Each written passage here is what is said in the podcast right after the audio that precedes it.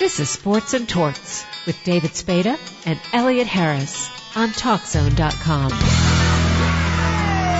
Elliot, it's amazing what you can learn from people. Without this show, why would Marion Ross talk to me? I don't know. Even with this show, why would Marion Ross talk to you? She was a little worried about. She goes, "What kind of show do you run? Are you going to ask kind of?" I said, "No, not. We're not Howard Stern. We're not asking her to flash any body parts. No, exactly. We're not going to make you do a Well- bed scene with Well, Tom not by phone. If we had her in studio, that might be another. But anyway, I always thought there was something going on between her and the Fonz.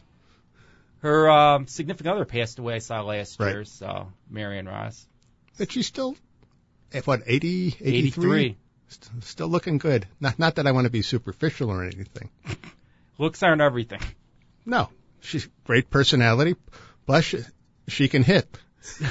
You know, maybe we should tell Theo Epstein, you need a first baseman? bring her in, Right.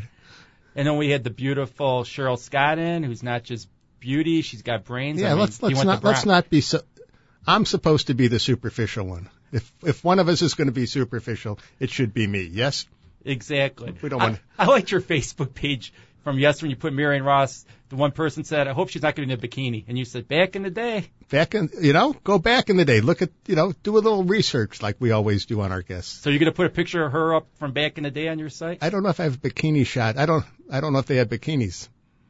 Let's get to our next guest, the guy who could cover just about anyone back in the day, former Los Angeles, Oakland Raider. They Don't- were Los Angeles, Don't, but don't insult them. don't insult them. They're back with in Oakland where they belong. Willie Brown, how you doing, Willie? I'm doing great, guys. How you guys doing? Good.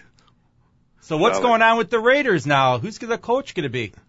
Well, I, I'm not sure really. We're in the process of right now looking for another head coach, and uh, Reggie done a good job, you know, doing the research and everything, trying to find someone that that you know that fit in with the organization. You have yourself a new general manager, just settling in. How's that going? Well, it's going well. You know, he's he's his biggest assignment right now is trying to find a head coach, and uh, he's you know he's working hard uh, on that every day and every hour, every minute, I guess, trying to find that particular individual. Now, Reggie McKenzie going from the Packers to the Raiders, not quite the same organization. Is he in a state of shock, or is he uh, making the transition pretty good? No, I don't think in, in state of shock. You know, Reggie, he he he is familiar with the Raiders organization. He played here and been around the guys who played here and coached here before, and uh, I think he, you know, he he he's on the right track because you know he's talking to Mark Davis every day, and they're trying to get together and, find that particular individual. How is Al Davis' son different than Al? Well, um, Mark is a more outgoing guy than Mr. Davis. Mr. Davis kind of reserved and laid back, and he does his own thing. But uh, but Mark is the type of guy who would listen and understand football. He's been around football all his life, and uh, done a tremendous job. He's been involved with the Raiders one way or another uh, since the day Mr. Davis took over as, as the uh, a head coach here. It seems like Al Davis really took care of the former players. He kept them on staff. Yourself, Jim Otto, Fred Biletnikoff. I mean, once you're a Raider, you're a Raider for life. No question about that. We have had at one time 15 guys employed by the Raiders, former guys who have played here. And that's one thing about Mr. Davis. He always took care of the players that played for him. Uh, you know, making sure that they're okay, and he found a position for them. And and, and uh, I, I think it's great. Uh, I've been here 41 years now, so uh, everything is fine with me and the organization, and things were fine with him. so I'm pretty sure we'll be the same with Mark uh, and Mrs. Davis. Uh, they understand what in the process that Mr. Davis was doing, how he handled the players, and Mark feel the same way. You know, it's everybody with the Raiders and come back to the Raiders. They they part of the family, and that's the way Mark treated, and that's the way Mrs. Davis treated. Now, when players come in, do, do they get that impression fairly quickly that this is a family? Yeah, they do. You know, because of uh because their background. You know, when when you play for the Raiders and you come up such a long time, and you know five, six, seven, ten, fifteen years, whatever it may be, uh, you feel you know you feel right at home because of uh, your background uh, as a player. Uh, you know, it's tend tend to you know carry over, and uh, you know everybody in the organization understand that because once the Raider, always the Raider, and uh, that's the thing we like to live by. You know, when you've been in this organization, you understand the organization, you understand Mr. Davis when he says certain things and do certain things. So it'd been fine. You played at Grambling under the legendary coach Eddie Robinson. Is that correct? Yeah, that's correct. The only coach in college that you want to play for. What was that like? uh, demanding uh, and understand the, the game of football. Period. And uh, you know, Eddie he, Eddie Robinson, he he taught you to play many positions. Uh, like when I was at Grambling, uh, I was in starting tight end, and I was starting linebacker uh, at Grambling. So then sometimes he put me at halfback, sometimes he put me at tight end, sometimes he put me at wide receiver. So uh, he, he was very aware and, and, and, and had the knowledge uh, to see and understand that uh, his players that he bring into Graham, they had a lot of talent and they could play on any level. You know, when when you play that Grambling, uh, I, I told a lot of guys this. Our team, the starting team uh, uh, for Grambling for three or four years was was uh, was really great, and uh, you could have played. You know, like I said earlier, you could have played many positions, but but the starting team that I played on was bigger than any pro team coming out. So you entered the NFL as an undrafted free agent. What was how difficult was that?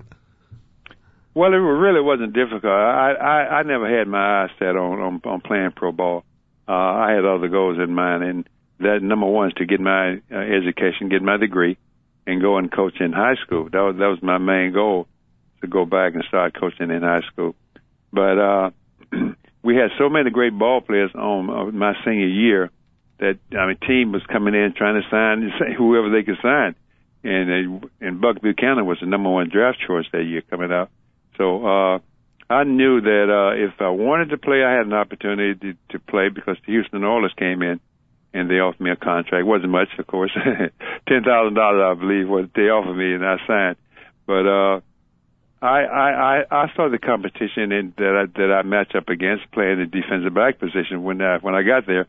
Uh, I had played college football there as a linebacker and as a tight end. So my first day of training camp, uh, they stuck me outside on the corner. And I didn't know anything about playing corner, of course, but, uh, I picked it up fast. You did. I mean, in that Super Bowl, when you intercepted that Tarkenton pass and ran 75 yards for a touchdown, you had to be winded. Well, no, I, I, you know, when I got winded after I got in the end zone, and all the players rushing on the field, patting on the back and throwing me around and jumping up and down. That's when I really got tired. But the run wasn't bad because I was in pretty good shape and uh, at the time, and uh, you know, it gets part of uh, things that you do every day in practice.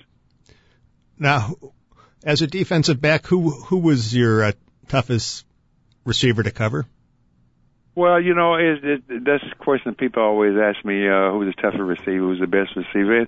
And I tend to look at those guys that I played against, uh, who's in the Hall of Fame, of course, and guys like Paul Warfield, Lance Alworth, those Charlie Taylor, know, those particular guys that I had a lot of respect for, particularly when I played against Lance, because Lance was a guy who you who who hustled on every play, whether it's run or pass.